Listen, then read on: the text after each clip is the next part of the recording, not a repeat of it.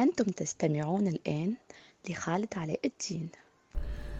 طيب اليوم زي ما أنتم شايفين من عنوان البودكاست اللي أنا عم بتكلم فيه عم بتكلم عن الفرق بين الظاهرة الفنية والصناعة الفنية.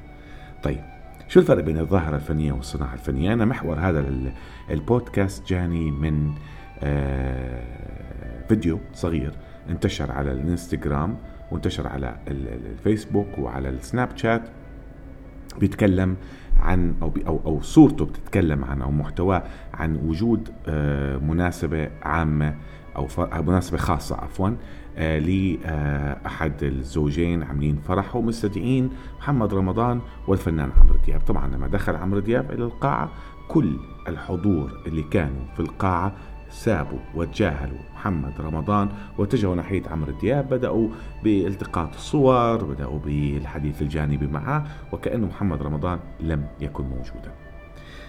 آه طيب شو علاقة هذا الموضوع أنا موضوع الصناعة الفنية آه جاتني من آه فكرة آه هذا الفيديو. أتكلم عن محمد رمضان بالذات. خلينا نتكلم عن محمد رمضان وما شابهه. طبعا هذه عبارة عن صناعات فنية. آه، بما معناه صناعات لها توجه من البداية. يعني الشخص هذا آه، مش شرط إنه يكون مبدع وموهوب. ما حد يقنعني كم مسلسل على كم أغنية على كم فيديو على اليوتيوب. آه، كلها عبارة عن حك كلام مادي تورجيني سياراتك تورجيني ما في حدا بيقدر يجمع ثروة. صدقوني أنا عم بتكلمكم من, من هذه الثروة لا لا تجمع من من من حتى من خمسين مسلسل.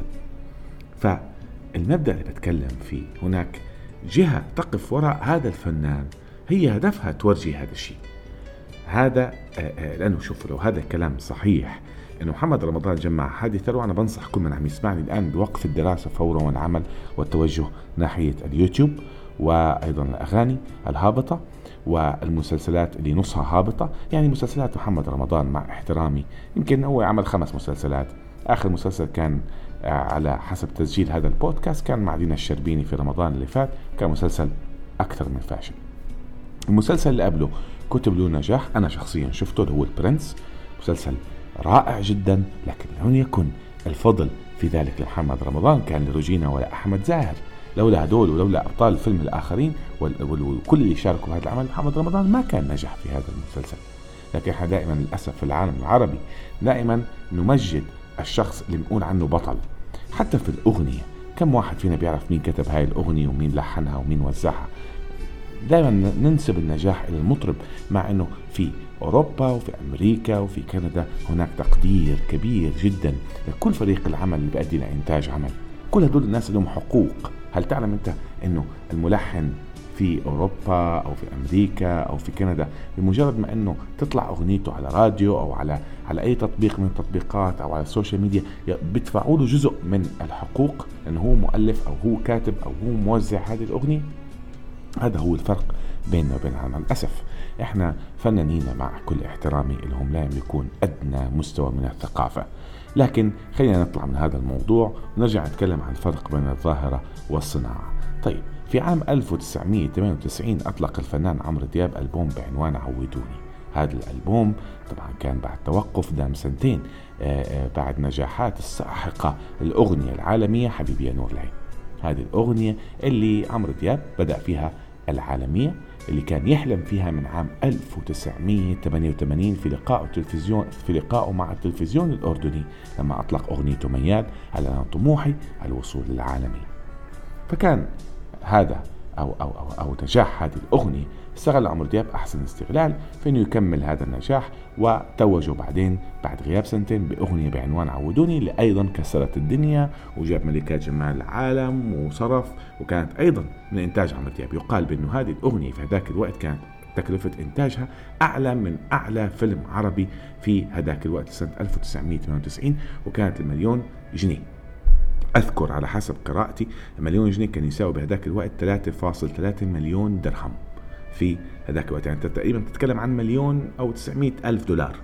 في هذاك الوقت إنتاج أغنية توقف قطار طلع طيارات آه، طيارات هليكوبتر تجيب ملكات جمال عالمية تجيب 100 نوبي في أسوان تصور في هذيك المنطقة تشجيع للسياحة صرف على اللبس صرف على كان كان كانت أسطورة الأغنية. المهم هذا مش كله محور حديث البودكاست تبعنا.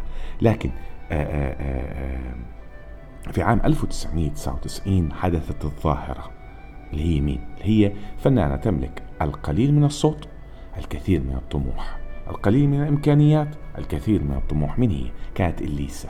طلعت عينها بألبوم فريد من نوعه. ألبوم بعنوان بدي دوب. هذا الألبوم اللي كسر الدنيا بكل ما تحمله الكلمة من معنى.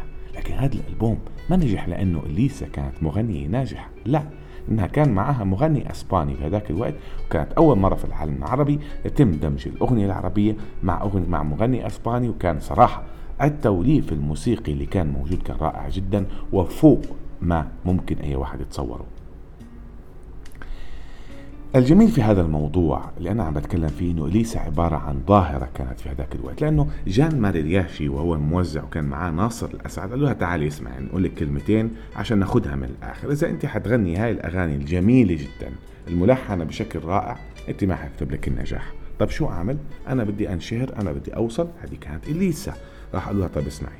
حنعمل خلطة حلوة ونجيب لك مطرب قوي بإمكانيات صوتية عالية. أنت ما عليك إنك تغني اللي إحنا حنقول لك إياه وبالإضافة إلى ذلك إنه تستغلي آه، سيبينا نشتغل عليك وكانت إليسا فتحت باب الإغراء في الفيديو كليب. كانت شيء جديد عم تتكلم عن عام 1998 عم بيسمعوني هلأ. يمكن يقولوا شو هالمجنون إحنا عم نشوف كل يوم مليون شغلة على سناب شات وعلى إنستغرام وعلى الفيسبوك لكن أنا عم بكلمك في 1998 أطلقت الأغنية صور بفيديو كليب وحققت نجاح ما بعده نجاح. لدرجة أنه في كثير ناس كانوا ينادوا إليسا باسم بدي دوب. نجحت في الفيديو كليب طبعا كان جريء جدا وكان معها المطرب الإسباني ظهر بخلفية غير واضحة جدا ونجحت الأغنية وكسرت وكانت من إنتاج شركة اسمها EMI في ذاك الوقت شركة كبيرة جدا عالمية. تبنت الألبوم وأطلقتها إلى العالم إلى العالم الآخر. إليسا إلى الآن كانت عبارة عن ظاهرة في عام 1999 اشتركت في حفل مع عمرو دياب وكانت محظوظة جدا في دبي في الإمارات العربية المتحدة في ملعب التنس. وما كانش معها فرقة جت غنت ثلاث أغاني بالضبط بطريقة ال playback عمرو دياب في ذاك الوقت كان يرعى الحفل. الراعي الإعلامي كان تلفزيون الرابعة وعجمان اللي في الإمارات العربية المتحدة. وكنا استنينا اللقاء وقالوا حنعمل لقاء. طلع عمرو دياب بالضبط لمدة عشر دقائق يعني أنتم عارفين عمرو قليل الظهور قليل الكلام. حكى جملة واحدة. قال نحن الآن بدأنا عصر صناعة الموسيقى. قال له المذيع شو يعني صناعة الموسيقى؟ قال له يعني أنت الآن تمسك شخص تبدأ تصنع فيه. قد لا يملك تلك الإمكانيات لكن عنده كاريزما عنده أشياء ثانية تعوض عنده جسم رياضي عنده عنده عنده عنده عنده وبالتالي إحنا بدأنا هذا الموضوع. ف آه هذه كانت جملة صراحة أنا سمعتها زي جمل كتير قالها عمرو في ذاك الوقت. وفعلا حكى لكم في بودكاست تاني كتير أشياء عن هذا الموضوع. الصناعة إليسا كانت ظاهرة. ظاهرة تم صناعتها أوكي؟ كانت تملك الإمكانيات. لكن محمد رمضان هو صناعة إلى الآن أنا مش فاهم ليش تمت هذه الصناعة. يعني هي لم تصبح ظاهرة. محمد رمضان ما صار ظاهر. محمد رمضان هو شدك بالفيديوهات وبالأشياء وبالفلوس وبالأسد وبالنمر وبالسيارات. لكن هو لم يصبح ظاهرة.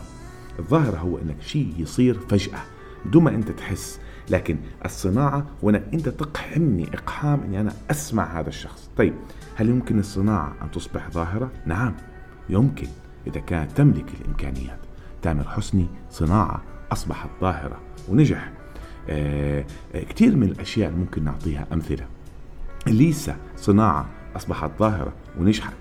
لكن محمد رمضان مع كل أسف هي صناعة أنا إلى الآن لم أفهم ما سبب تواجدها. أنا برأيي هي أخطر علينا من أشياء أخطر من أي شيء ممكن إحنا نستخدمه في حياتنا.